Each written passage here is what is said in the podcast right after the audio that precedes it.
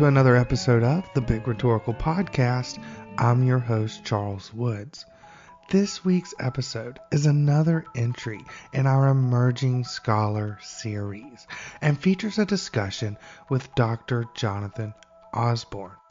When we say African American rhetorics or black rhetorics, there's a, a, typical idea that comes to mind, a, a typical way that we construct that idea of, of African American rhetorics is usually seen as something sort of resisting oppression, resisting the sort of manipulation of race or identity or something like that to position someone as less than. When you have someone like black conservatives who don't see themselves as victims of uh, racial identity, race usually isn't even the main way that they identify themselves. So when when they're talking, do they count?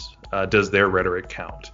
For me, I think is actually really important to count their rhetorics because it, it not only you know recognizes their humanity, but it also expands the field itself.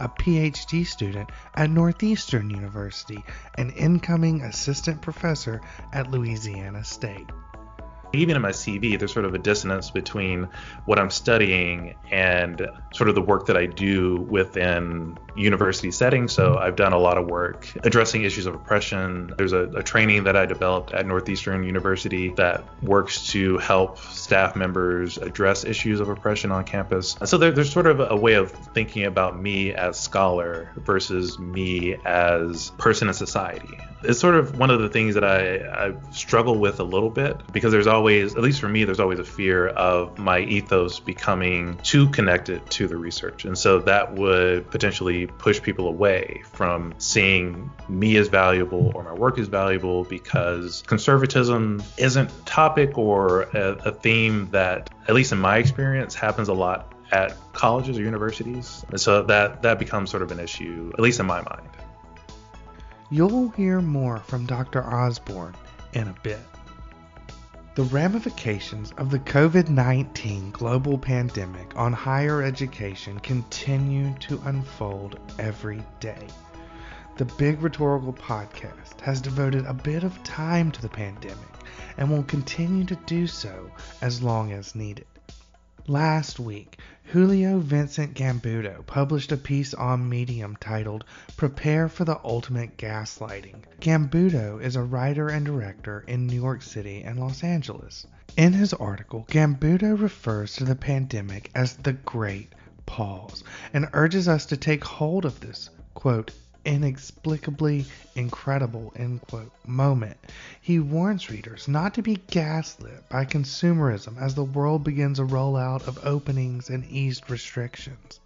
Things are different now. Quote, From one citizen to another, I beg of you, take a deep breath, ignore the deafening noise, and think deeply about what you want to put back into your life. This is our chance to define a new version of normal, a rare and truly sacred, yes, sacred opportunity to get rid of the bullshit and to only bring back what works for us, what makes our lives richer, what makes our kids happier, what makes us truly proud. Gambuto's piece is thought provoking, but more importantly, accurate. Things are different now. We need to embrace this fact going forward in our work, in our relationships, in all aspects of our lives. Easier said than done, surely. Originally from Louisiana, Jonathan Osborne moved to Maine after finishing his master's degree at Tulane University to work in multicultural affairs at the University of New England. Currently, he is a PhD candidate, actually, a newly minted doctor in the English department at Northeastern University, and a diversity fellow in the writing department at Ithaca College. His dissertation, titled Difference Within Difference A Study of Modern Black Conservative Rhetoric, argues that scholars of African American rhetorics neglect conservative political perspectives latent within the larger African American rhetorical tradition. Through his research, he contends that black conservative rhetoric contains several rhetorical techniques generally reserved for mainstream means of persuasion, thus questioning the status of black conservatives residing on the fringes of social consciousness and black communities.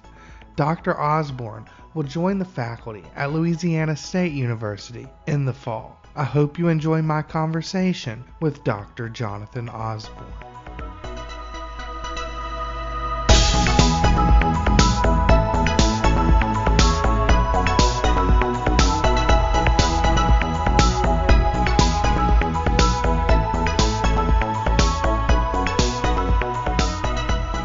So I, I definitely had instant ramen growing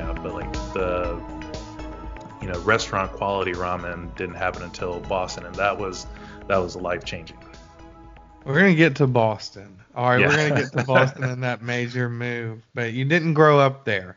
You grew up in Louisiana, right? What part of Louisiana Yes. did you grow up in? So I grew up in Northwest Louisiana, a city called Shreveport. Typically, when people imagine Louisiana, they think of New Orleans, they think of the Bayou, they think of Mardi Gras. Those images don't really fit Shreveport. It's gets more of its flavor, uh, at least in my mind, from Texas. It's a little slower moving, uh, but I, I had a great great time uh, growing up there. So that's uh, that's really where I'm from. What you uh, what kind of what kind of things did you do growing up in Shreveport? I love sports. Uh, played uh, basketball growing up. Uh, actually played lacrosse in high school, which was a lot of fun. I watched it a lot on TV, and I was like, you know, I, I think I can do that. So I, I did that for for a year in high school. I was also into all kinds of activities. You know, growing up in the church, uh, was part of choirs and and other things at, at my church also in, in a lot of clubs in high school. So I was on the Science Olympiad team in high school. Yeah, I did so many things. yeah, uh, only child. You have brothers and sisters. I have an older brother, an older sister, and a younger sister. There's a lot of us growing up. Yeah. That's awesome. What did your mom do? she was a high school uh, English and Spanish teacher. So that's kind of, at least in my mind, where I, I get a lot of this sort of fascination with the English language from. She was she was a great uh, high school teacher. My father worked in the auto industry. He uh, worked at General Motors. Uh, they had a plant in Shreveport, so he worked there while I was growing up. Sounds like a pretty good childhood. I mean, for the most part. Yeah, I really can't complain. Like it was it was really comfortable. We had a lot of chances to do so many things. Like we had a lot of opportunities to uh, to explore and, and to grow. So um, yeah, I can't can't really complain. Now, there's a university in Shreveport, right? Uh, yeah, there there are a few. So there's LSU has a Shreveport campus. There's a Centenary College. I think another community college there as well. Excellent. But you decided to leave Shreveport Yes. and head to New Orleans for your bachelor's degree, right?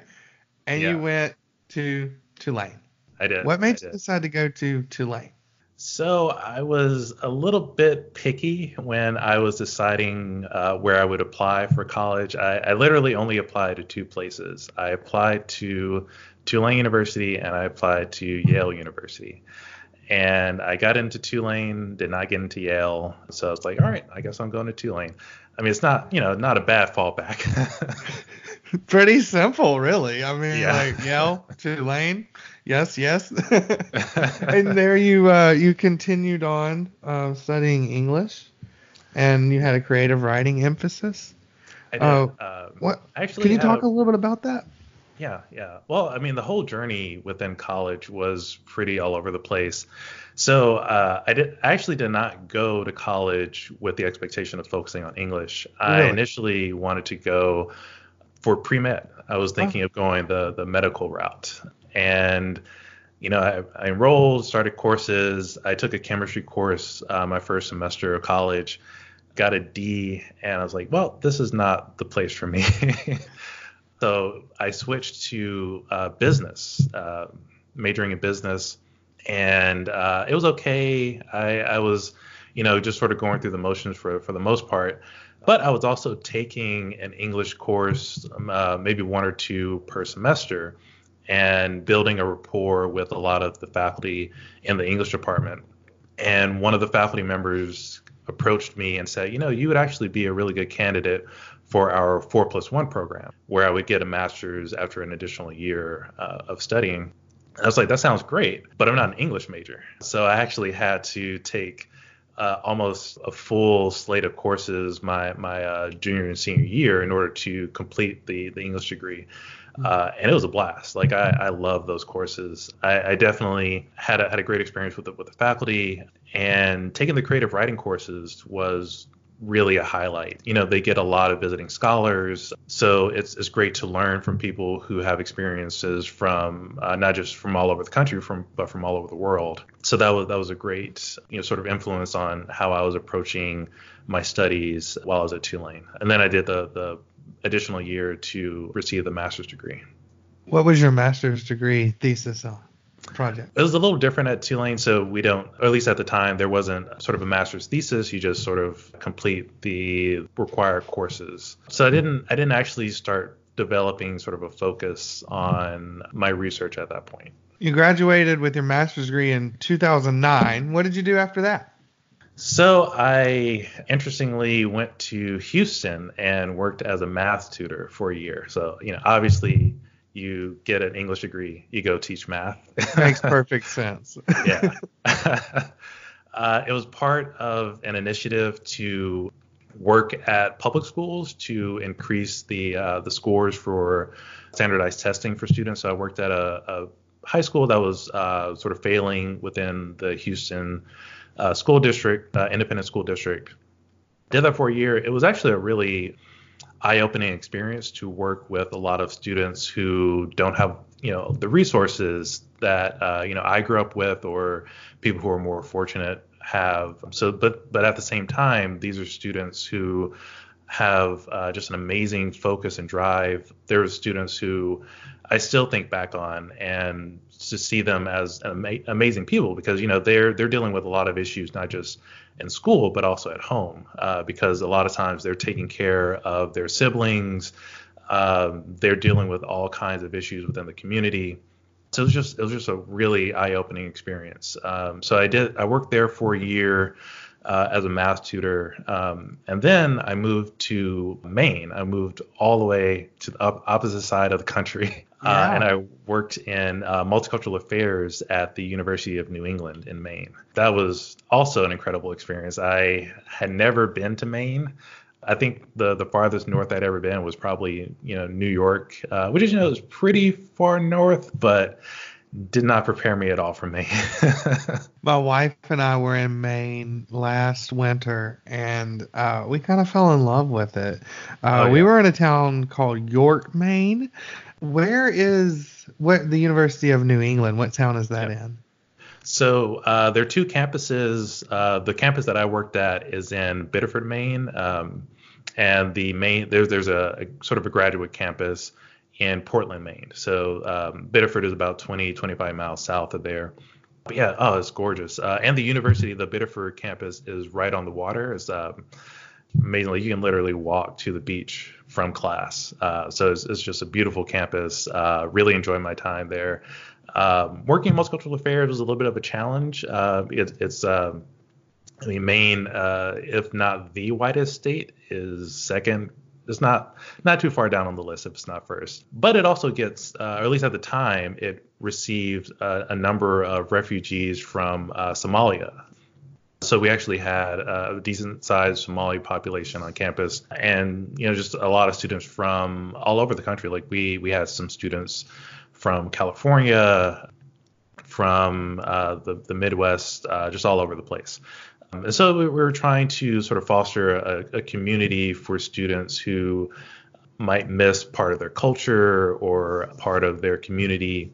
We had a lot of events that were, you know, focused around either food or, or dance or just something that would help them uh, feel more connected to the university. So it was just it was, it was a really wonderful time there. So I moved from Birmingham, Alabama to Bloomington, Illinois. And I feel like that's a drastic, drastic move. But yeah. Jonathan, it is not as drastic as moving from Louisiana to Maine in any way. Um, I'm still ra- trying to wrap my head around that. That just is in, wow. Uh, I was not prepared for the snow. I, I thought I was. You know, I you know you see it, you think it's beautiful, but you know, digging your car out of three feet of snow, not fun at all. No, it is uh, not. number of times I was driving, I, I drove I, I, drove up to Maine and, and kept my car. There were a number of times I was driving, I was like, you know, I might not make it out of this because I was just swerving all over the place thankfully I, I, survived. Didn't never had a crash, so I'm very happy about that. Uh, but it's just there. There's so many things I was not prepared for. That's at the University of New England, how and the Multicultural Affairs Department. How long did you do that job? So I was there for uh, three years. Uh, I think uh, 2011 to 2014. And then what happened next? So I was, uh, again, I was enjoying my time there, uh, but I actually had the opportunity to work as an adjunct in the English department while I was at the University of New England. Uh, I was talking to the chair, and he said, "Oh, you know, if you want to teach a course, just let me know." I was like, you know, I, you know, I have this degree. Uh, I want to use it. I love. I miss the classroom. So I just I took the opportunity to teach a course. Um, I taught a course on uh, world histories through literature or, or something to that effect. I, I, forget the, the actual name of the course, but basically it was trying to take a, sort of a broader approach to a um, survey of literature. So I focused on uh, magical realist texts and trying to see how we can sort of think through that, apply different disciplines to the to magical realism. Uh, so taking art or uh, other other disciplines and seeing how we're understanding the field or, or, the the idea of magical realism. You know, what what does that look like in literature, broad, more broadly? And when I when I taught that course, it was just it was so amazing. Like I, I loved it so much. Um, the students, eh, not, maybe not so much, but it was it was just such a, a wonderful opportunity and after teaching it, I was like, you know, I really, really miss this and I want to go back. So I decided to apply to PhD programs and I applied to a number of schools uh, and ended up getting into uh, the PhD program at Northeastern University in Boston. I know that Boston's pretty close to Maine, a couple hours, uh, if that really. So, did you have to move for this uh, new adventure? Yeah, yeah. I had to uh, to pack up and move down to Maine, uh, move down to Boston, and uh, the first thing I did was get rid of my car. Being having a car in Boston is like asking for you know ten thousand tickets. so I was like, you know, let me let me get there, let me get rid of my car. Uh, so yeah, so then I, I moved down a little bit to to Boston really crazy experience. I had not really like I had visited a little bit, but just had not really experienced Boston. And honestly, to that point, it was uh, it was perfect for me. Like I I had never been in a city where everything was both accessible but also not not too far away, but at the same time you're in a big city. So it, it felt like a sort of a mini version of, of New York. And I, I love that. So I could I could walk everywhere. Like I would walk to campus uh, all the time. It was just it was it was a really great, really great move. I was really happy about it. So I know you've done a ton of stuff there while you've been at Northeastern from mm. training things in the department, working on your dissertation. I know that you've landed a job. We've got a lot of stuff to cover. So and so and, and you're doing a ton of things there in the department at Northeastern, but I I want to pause quickly and cover this other role that you have as the dissertation diversity fellow. Uh, I'm sorry, you hold a, the dissertation diversity fellowship in the writing department at Ithaca College, and this is in uh, conjunction with you do this also while, yeah. while working uh, on your dissertation New, at Northeastern. How you have time to be on here with me? uh, but tell us a little bit of what what are you doing there at Ithaca College?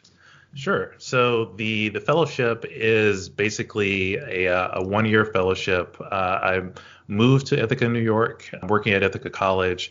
It's essentially designed to give me an additional year to finish my dissertation. So mm-hmm. I'm teaching. Uh, I've been teaching one course per semester.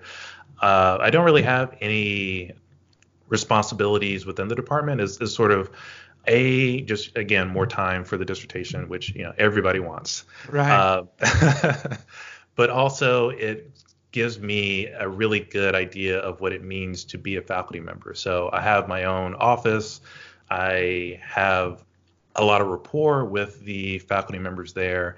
Um, there's a lot of opportunities to do things like go to faculty meetings or speak to people about the uh, expectations of tenure or see what uh, mentorship and working with you know undergraduate students looks like. Uh, so it's more is, is both you know more time for the dissertation, but also saying like this is what it means to be uh, a faculty member. So it's, it's been both uh, a godsend in terms of more time, but also uh, a learning experience. That sounds like a really great opportunity, and sound, it sounds like it's it's really been great. I'm, I'm, yeah. I'm, uh, listeners can't see the big smile on on Jonathan's face. I think it's safe to say you've enjoyed your time there for oh, sure. Yeah. Oh, but yeah. let's jump back into this dissertation project, which sounds fascinating. Uh, admittedly, listeners, I have no idea uh, about a lot of this stuff. I was telling Jonathan earlier during our production meeting that I don't, I, I, I feel like I may ask the wrong questions, the wrong things. Uh, but we're going to jump into it. So the first question I want to ask is, let me read the, the title of your dissertation. Sure. Your dissertation is titled Difference Within Difference A Study of Modern Black Conservative Rhetoric. How did you come to this project specifically for your dissertation? Early on, maybe my, my second year in the program, I'm sitting with my advisor, uh, Ellen Cushman, and we're sort of looking at the field, uh, talking about different scholars, how they're positioning themselves, what they're talking about, the, the scholarship that they're developing. You know, I, I think as, as most people uh, are doing when they're coming up with a dissertation topic, you're trying to figure out, okay, what, what are people not talking about? Uh, where are the sort of gaps or the, the lacuna within these, these spaces? And, you know, I'm, you know, just brainstorming, uh, spitting out stuff eventually I'm like, well, what about black conservatives? Uh, you know, does has anybody talked about them, done any research on them? And you know, Ellen turns to me and she's like, I, I don't think so. And so I just you know started doing a quick search, couldn't find anything. I tried to do a broader search, still couldn't find anything. And I was like, all right, this is this is literally something nobody's writing about. Excellent. yeah. Uh, so it, and it, it's it was sort of it was great because a lot of times I, I, think you know you'll you'll talk about an idea and you're really sort of trying to massage it and, and work through you know how am I really just different from everybody else. With black conservative rhetoric, I don't really have to worry about that because the field itself doesn't doesn't really include black conservative rhetoric at all. It, I, I, would say it actively works against it, or, or at least the idea of black conservatives. They, they work against their, their inclusion. And so it's, is actually much easier to develop a, um, my, my research and, and my methodology to say, okay, this is actually how I believe their rhetoric matters and fits within the field. So it was just a, a really crazy development to, to land upon black conservatives as place of, of study and uh, to think about you know what what does their rhetoric look like? How does it function? Uh, and you know, is it is it effective? Beyond the fact that no one in the field was really talking about black conservative rhetoric what else do you think drew you to that specific subject?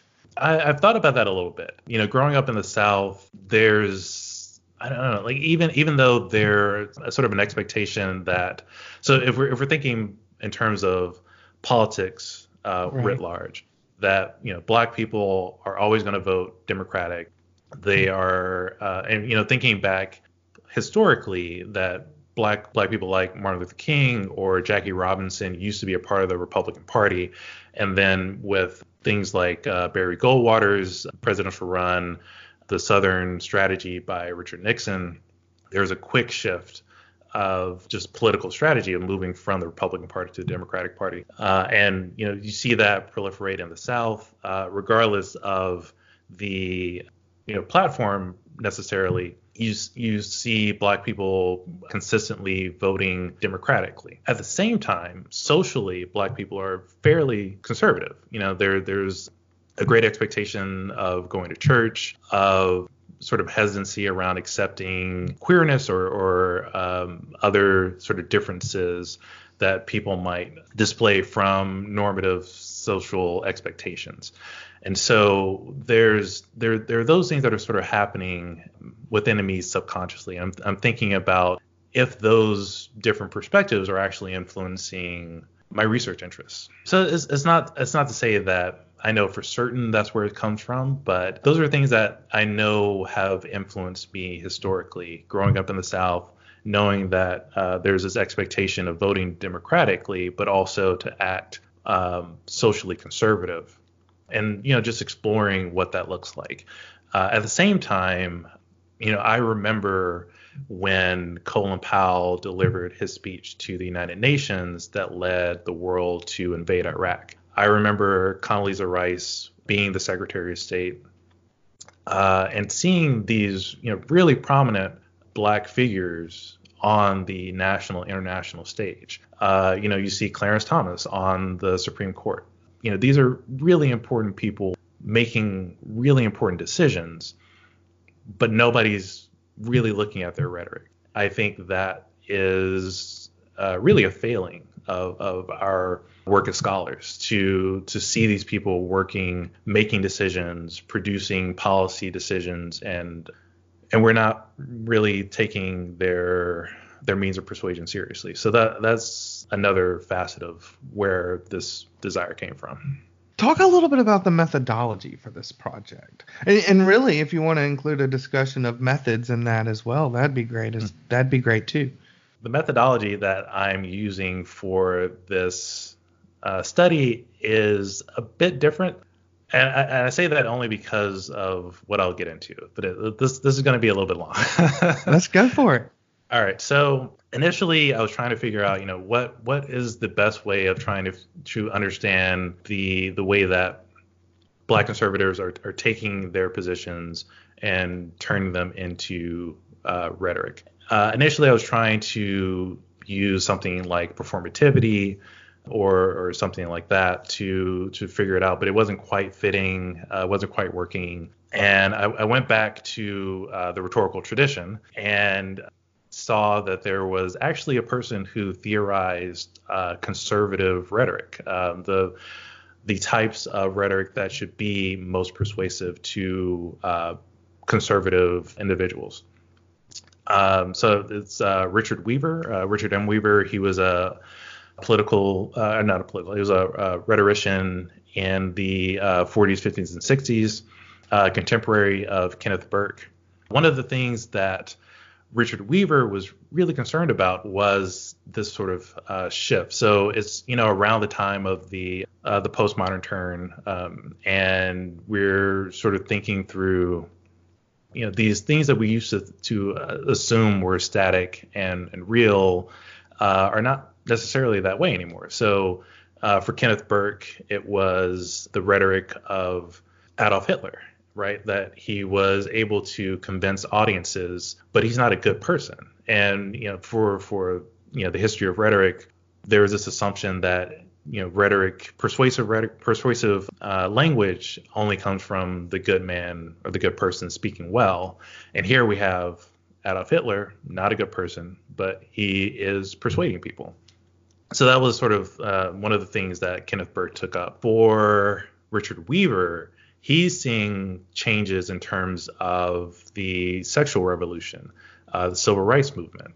And he's like, oh, well, these are pushing against these conservative norms that we've always grown up with. Like, it's causing differences or changes within the South.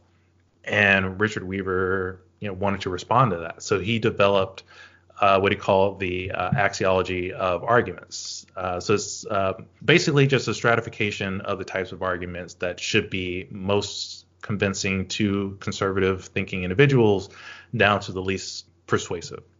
So at the very top of his axiology is arguments from definition. So when so when you're developing an argument, you're trying to convince an audience of something, you should use arguments that rely on definition. So the definition, uh, actually, I'll, I'll, give an example at the end. So um, below that are arguments from similitude. So using things like analogy or comparative uh, rhetorical tropes like metaphor, metonymy, simile, things like that to convince an, uh, an audience. Below that are arguments of cause and effect. So this happened, therefore, you know, this is the the outcome that we should be looking for. And then the uh, at the bottom of the axiology are arguments from uh, circumstance. So you look at something, you see something happening, and you're like, we got to do something. So the example that I like to use is around gun rights. If we're if we're making an argument from definition, well, we know that the Constitution protects the right to bear arms. So we can look at that. It's already set. This is the definition, right? Like it, the definition says we have the right to bear arms, so it's there. Below that would be an argument from uh, similitude. So you might say that having a gun is like having something like a, a, shield around your house. Like you can you can protect your family because you own a gun. Uh, below that would be arguments from cause and effect. So you might see an argument where uh, this person died and there wasn't. Uh, so I, I, think the the argument like uh, the the only the only I don't know. Do you know the the saying from uh, the uh, NRA where um, there's like the only thing that stops a bad guy with a gun is a good guy. Yeah, that's it. The only yeah. thing that stops a, a right. bad guy with a gun is a good guy. Yeah. Right. So that, that's sort of like cause and effect, right? And then finally you have arguments from circumstance. And so you might say there's you know mass shooting, uh, and if only you know we had had uh, legislation that got rid of guns, then you know this would not have happened, right? So the the circumstance dictate dictates the the outcome that we should look for. Uh, so the, so that's the the sort of like uh, an example running through the the same idea. Um, so that's sort of the hierarchy, but at the same time, there, there's a, a, sort of another part of it where you have arguments from authority and testimony. And this is where the sort of ethos of the rhetoric comes from. So you can make appeals to the audience based on you know what they understand of, of your identity, your your place within society. So that's that works in tandem with the four other parts of the the hierarchy. So it's a little little long, a little convoluted, but uh, it, it it's helpful. Excuse me, in, in in trying to think through, you know, what are the ways that conservatives in general and Black conservatives, uh, excuse me, specifically, are trying to appeal to audiences.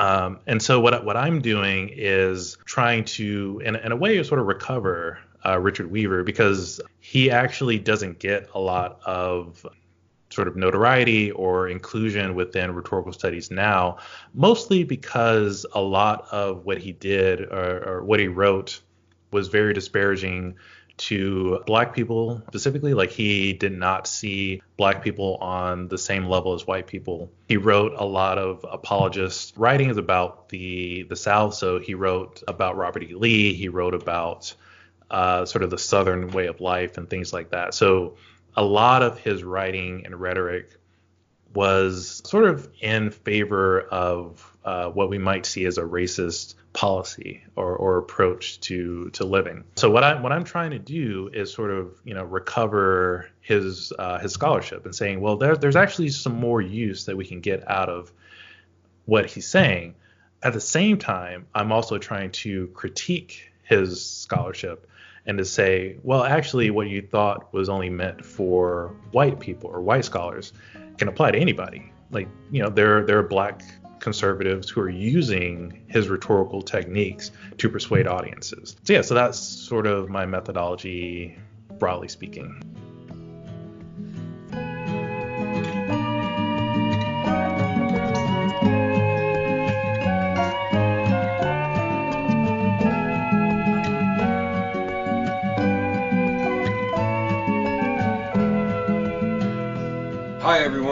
Is Paul Cook, and I am at Indiana University Kokomo. Would you like to join Charles on the Big Rhetorical Podcast? The podcast is booking for next season now. The Big Rhetorical Podcast offers participants the opportunity to contribute to ongoing conversations within our disciplines and beyond. This record of conversations eventually will be a digital archive with the potential to impact the knowledge making in rhetoric, writing studies, and technical communication as well as adjacent fields. Do you have a conference to promote? Do you have a new book coming out? Are you hitting the job market this cycle? The Big Rhetorical Podcast wants to talk to you.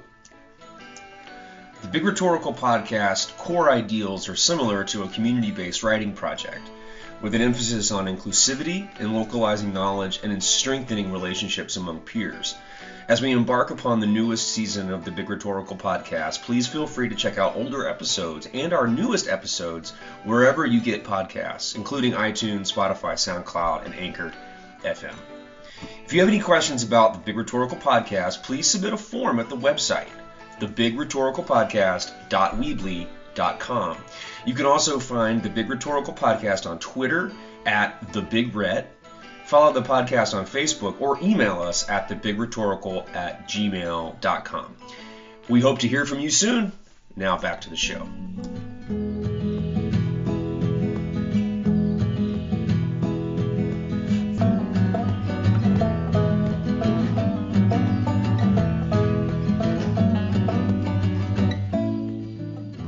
Sounds like a really fascinating project for sure, Jonathan. But I wonder, how do you manage yourself as like a scholar doing hmm. this work versus like a person in society?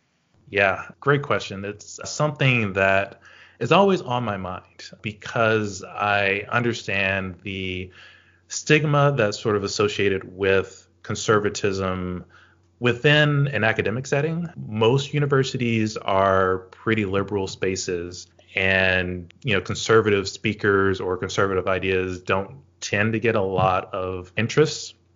I know there there've been a lot of stories of conservative speakers like uh, Milo Yiannopoulos or many other conservative speakers coming to campuses, and you know there are boycotts, there there are threats, there are all these things that are uh, sort of shouted out or, or pushed against conservative individuals. And so I, I recognize that on the academic level.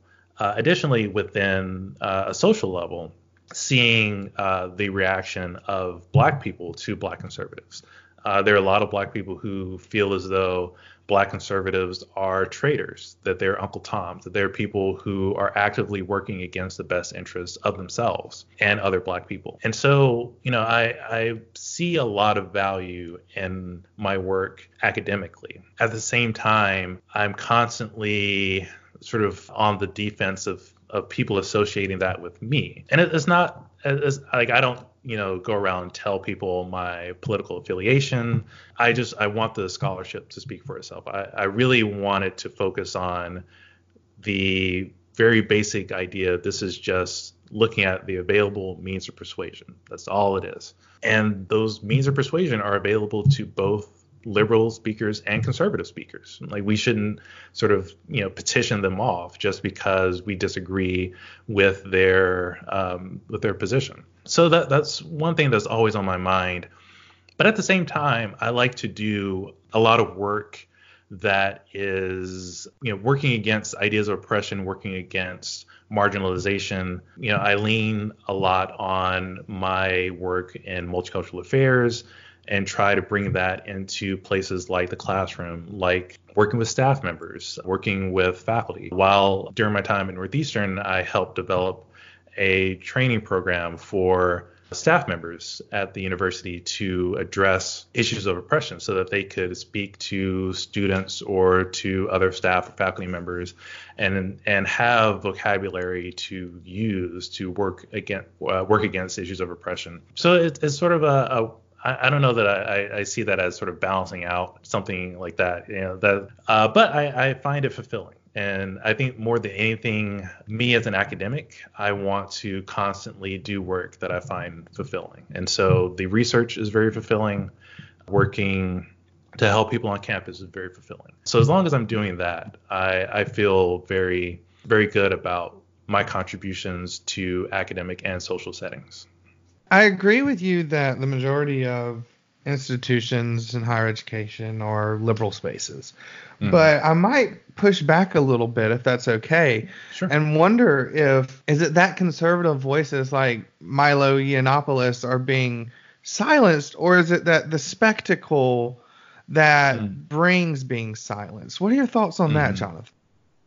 Yes, there. So there, there are definitely uh, sort of provocateurs or individuals who are much more interested in, uh, you know, borrowing your phrase, like owning the libs, or, or you know, trying to produce something that is inflammatory. So there, there's definitely that part. But I, I think that there's there's so much more interest or desire to see more liberal speakers on campuses uh, than there are to see more conservative speakers. And I, it's, it's, not to say that this is this is a good or bad thing. It's just an observation, right? That right. that, that there are like when when uh, so I remember when I was going to college, like Cornel West came to speak, and it was packed, like no, like it was standing room only. You know, that's not the case when uh, maybe like a, a Colin Powell or I mean, there so there there are like you know politi- uh, conservative political thinkers that I can think of, but I, I, would say like even just on a college campus, if you ask someone to sort of name two conservative thinkers, I don't know that they could do it. If you ask them to name liberal speakers, I know that they can do it. Uh, and so that that's I think that's more where I would see the bias of sort of I, I either just knowledge about uh, the speakers or the political ideology generally. I think you're onto something here, but I wonder how much our involvement or our education within the liberal arts, within the humanities, has shaped the way that that we see that you might see this. Mm-hmm. For yeah, sure. I, yeah, yeah, I agree. And I think that's also so. This is one of the things that I like to do in my my classes. I like to bring in, you know, conservative ideas for students. So, you know, uh, so right now I'm teaching a course called uh, Persuasion and Propaganda. And I, it's, it's a really fun course. Uh, we're looking at propaganda in ways that students are just not used to because, you know, propaganda is still happening. It's not right. something that only happens during wartime. And so I'm bringing in all of these different things. So uh, one of the things I like to use is a YouTube channel called Prager University. Um, you know, some people might be familiar with it as sort of um, channel that is developed by Jordan Peterson and you know sort of like-minded individuals. Jordan Peterson is a professor at uh, University of Toronto, I believe, uh, and it, it, sort of it just it all of the videos are in the guise of sort of conservative ideas. One of the videos I like to use talks about feminism 2.0. There's a woman who's speaking, and she lists off these are the five things that are hurting women and we should have a new feminism that would be better for women. But it's all just sort of conservative propaganda. So it's talking about you know women degrading themselves in the club or wearing you know scanty, uh, scantily clad clothing or not wanting to be married. It's like it's, it's all these things that fit within sort of a, a, a conservative trope uh, but it's presented in a way that's supposed to persuade the audience that you know this is good. But you know, I don't think that most people would take that seriously, and I don't think most students would ever seek that out. Uh, and so by bringing you know something like that into the classroom and, and and letting us analyze it seriously and try to think through well what are the techniques that the speaker is using to persuade the audience how is she positioning how is she creating her ethos uh, how is she appealing to your um, your predisposed expectations of gender and sexuality? I think that's helpful in terms of broadening our understanding of, of you know, these appeals happening in, in different spaces.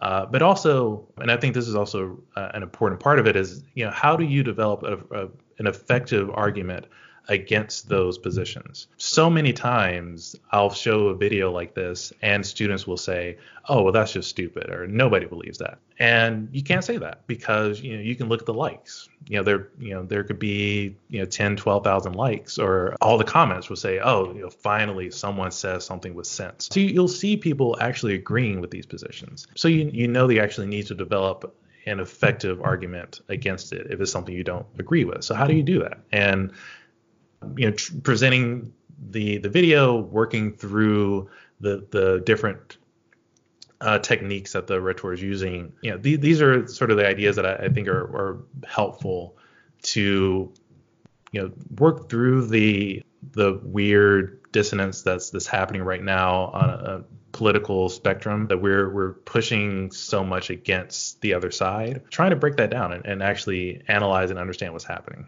You said that you wanted the the work to stand for itself. hmm Certainly, there are scholars out there that would say your work can't stand for it by itself, right? What would Yeah. you say to those scholars? Uh, I mean, I, I wouldn't disagree. You know, you can't. It's sort of you know the same issue in the music industry, or where you look at R. Kelly or Michael Jackson, and you're like, you you you really enjoy the music, but you can't separate it from the person. Not to say that Right. I'm like R. Kelly or Michael Jackson. Not trying to do that. uh, but just saying, you know, I understand that my myself as a self doesn't isn't totally distinct from the work because I'm producing it. But at the same time, I think the work is doing a lot, and I want that to to mean something, and I don't want it to mean something based on what I'm doing. I want it to mean something based on how it's interacting with the with the work of someone like Eric Darnell Pritchard or someone like uh, Gwendolyn Pough or someone like uh, Geneva Smitherman. You know, I, I want it to be able to, and uh, you know that that's also part of it, right? That it's not like I didn't name the books, I named the people. So I, I I see that it's still connected to me. But when I usually when I say those names, then you start thinking about their work and that that's what I want to happen. I want people to see, you know, my name and think, oh, okay, here's someone who's expanding the field, who's bringing nuance to how we understand the persuasive methods of Black people politically, uh, specifically in political political spaces,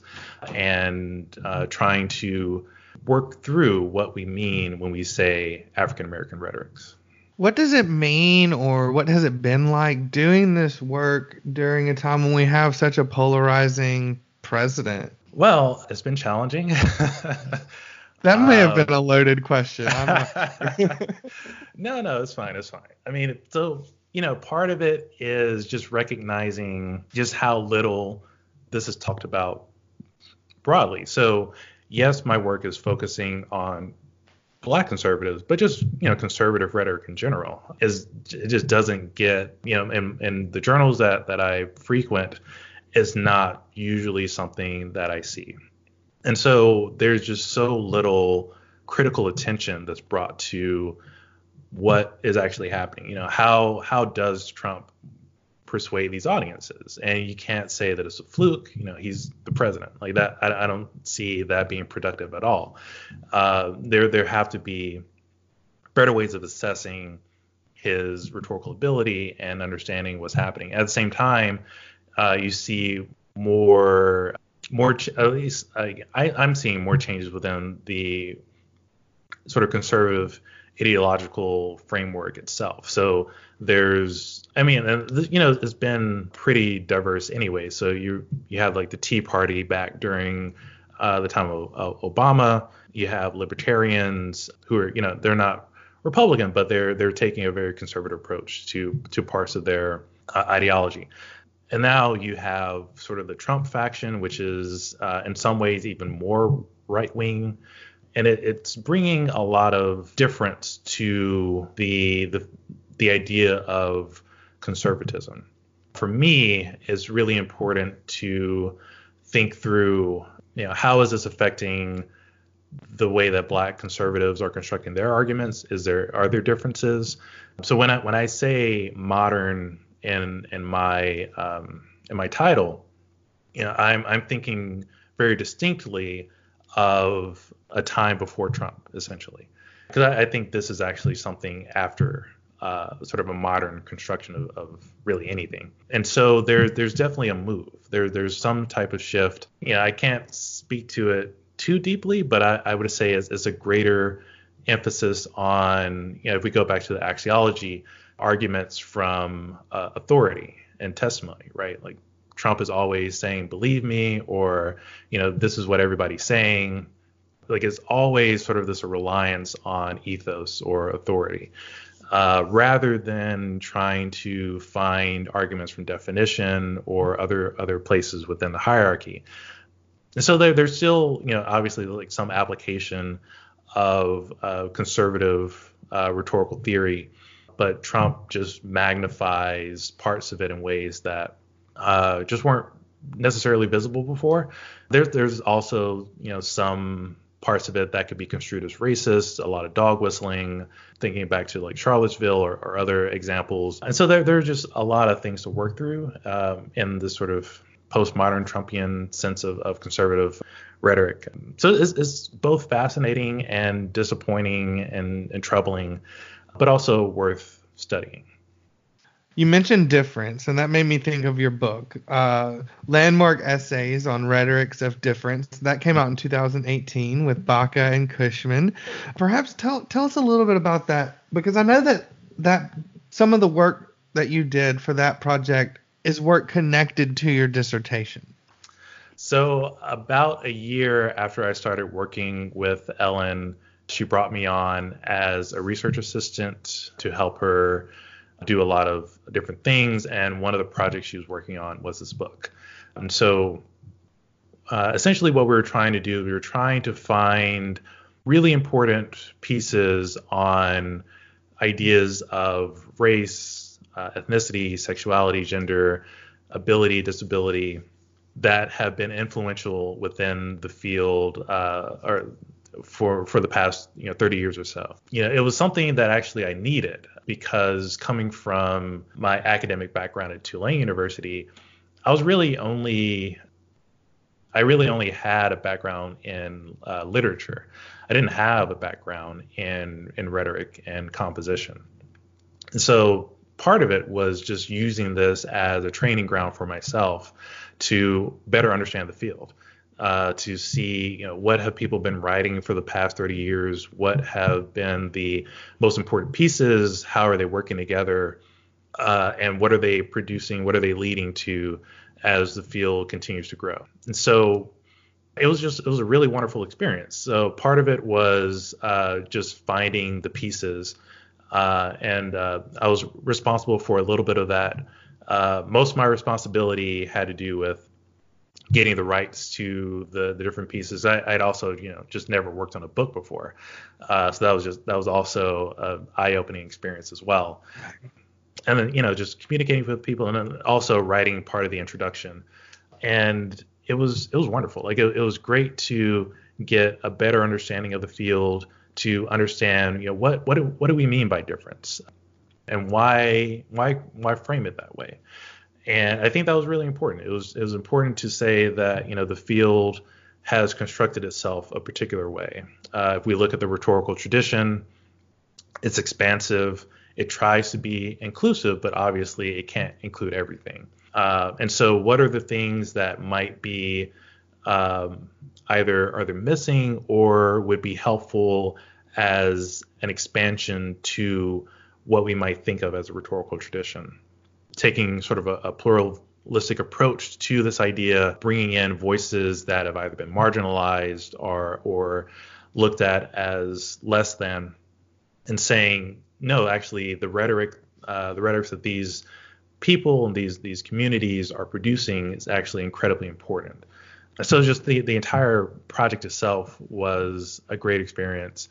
Uh, learning more about the field uh, and gaining a greater appreciation for what difference uh, looks like and and and how it how it works within different spaces. And so, you know, taking that to my own work and saying, okay, well, I see all of these differences, but I think there's also further differences within those differences. So we have a difference that we call African American rhetorics. Within that, there's a group that is a, a phrase I like to use is uh, Black conservatives are tokenized by the right and ostracized by the left. They're sort of they're just pushed away from everybody, but they're still there. They're they're there. They are producing things. They're they're making differences. They're active participants within the political structure of the country. And so, you know, just taking that time to figure out what is that difference within the larger difference look like? Uh, how are they actually producing rhetoric? And how are they trying to make it work within different spaces has been really important in in my work. I know you're leaving Ithaca soon. Uh, what's next? So uh, this is uh, this has been my sixth year in the program at Northeastern, and as I mentioned, the fellowship was only for one year. So I was on the job market for the past uh, few months, and I was fortunate enough to land a tenure track position at Louisiana State University. So I'm actually heading back to Louisiana. Excellent. You're going to be in their English department there, I guess, as Yes, an um, assistant professor. That's correct. How exciting! What are the uh, things you're most looking forward to to moving back to Louisiana? Oh my God. One thing that I actually didn't realize was as important to me until very, very recently was the ability to move closer to family. Uh, I actually don't have a lot of family in the uh, in the north, northeast. Uh, so the the potential to move back, uh, like my brother and his family are still in Louisiana. My older sister is in Texas. My younger sister is in Nashville. So you know they're they'll be within driving distance. Yeah. I can I can see them more often, which is wonderful. I miss the food. You know, the food up here is great, but you know, like red beans and rice, getting some uh, some gumbo, getting some, you know, really good food. I'm I'm so looking forward to that. I, I will say, growing up, I was actually a huge LSU fan. so All right. that's also a plus to be able to work at a place that I also love the athletics. Yeah, it's just it's an incredible opportunity. I'm. I'm still reeling from it. I would be too, Jonathan. That's exceptional. This has been an outstanding conversation up until the p- time that you mentioned that you're an LSU fan. I'm an Alabama fan. I'm from Alabama, so Yeah. yeah, uh, I don't like you anymore. You know, I, I can't say that it's not mutual. this has been so great, Jonathan. Thank you so much. Thank you. This has been wonderful. Thank you so much.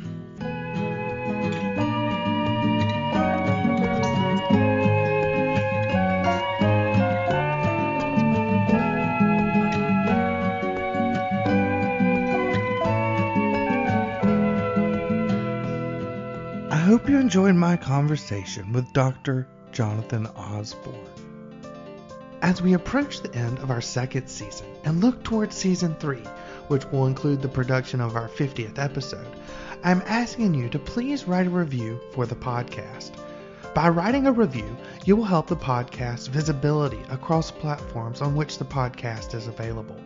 That's the primary thing we need right now as we take the next steps in expanding our reach. Thank you for your help with this. Okay, rhetorical listeners, make sure to download all episodes of the Big Rhetorical Podcast wherever you get your podcasts. Follow us on Twitter at The Big Ret and find us on Facebook. You can email the podcast at thebigrhetorical at gmail.com. And you can buy merch from our online store, cafepress.com slash tbrpodmerch. Until next time, be kind to one another and always be listening rhetorically.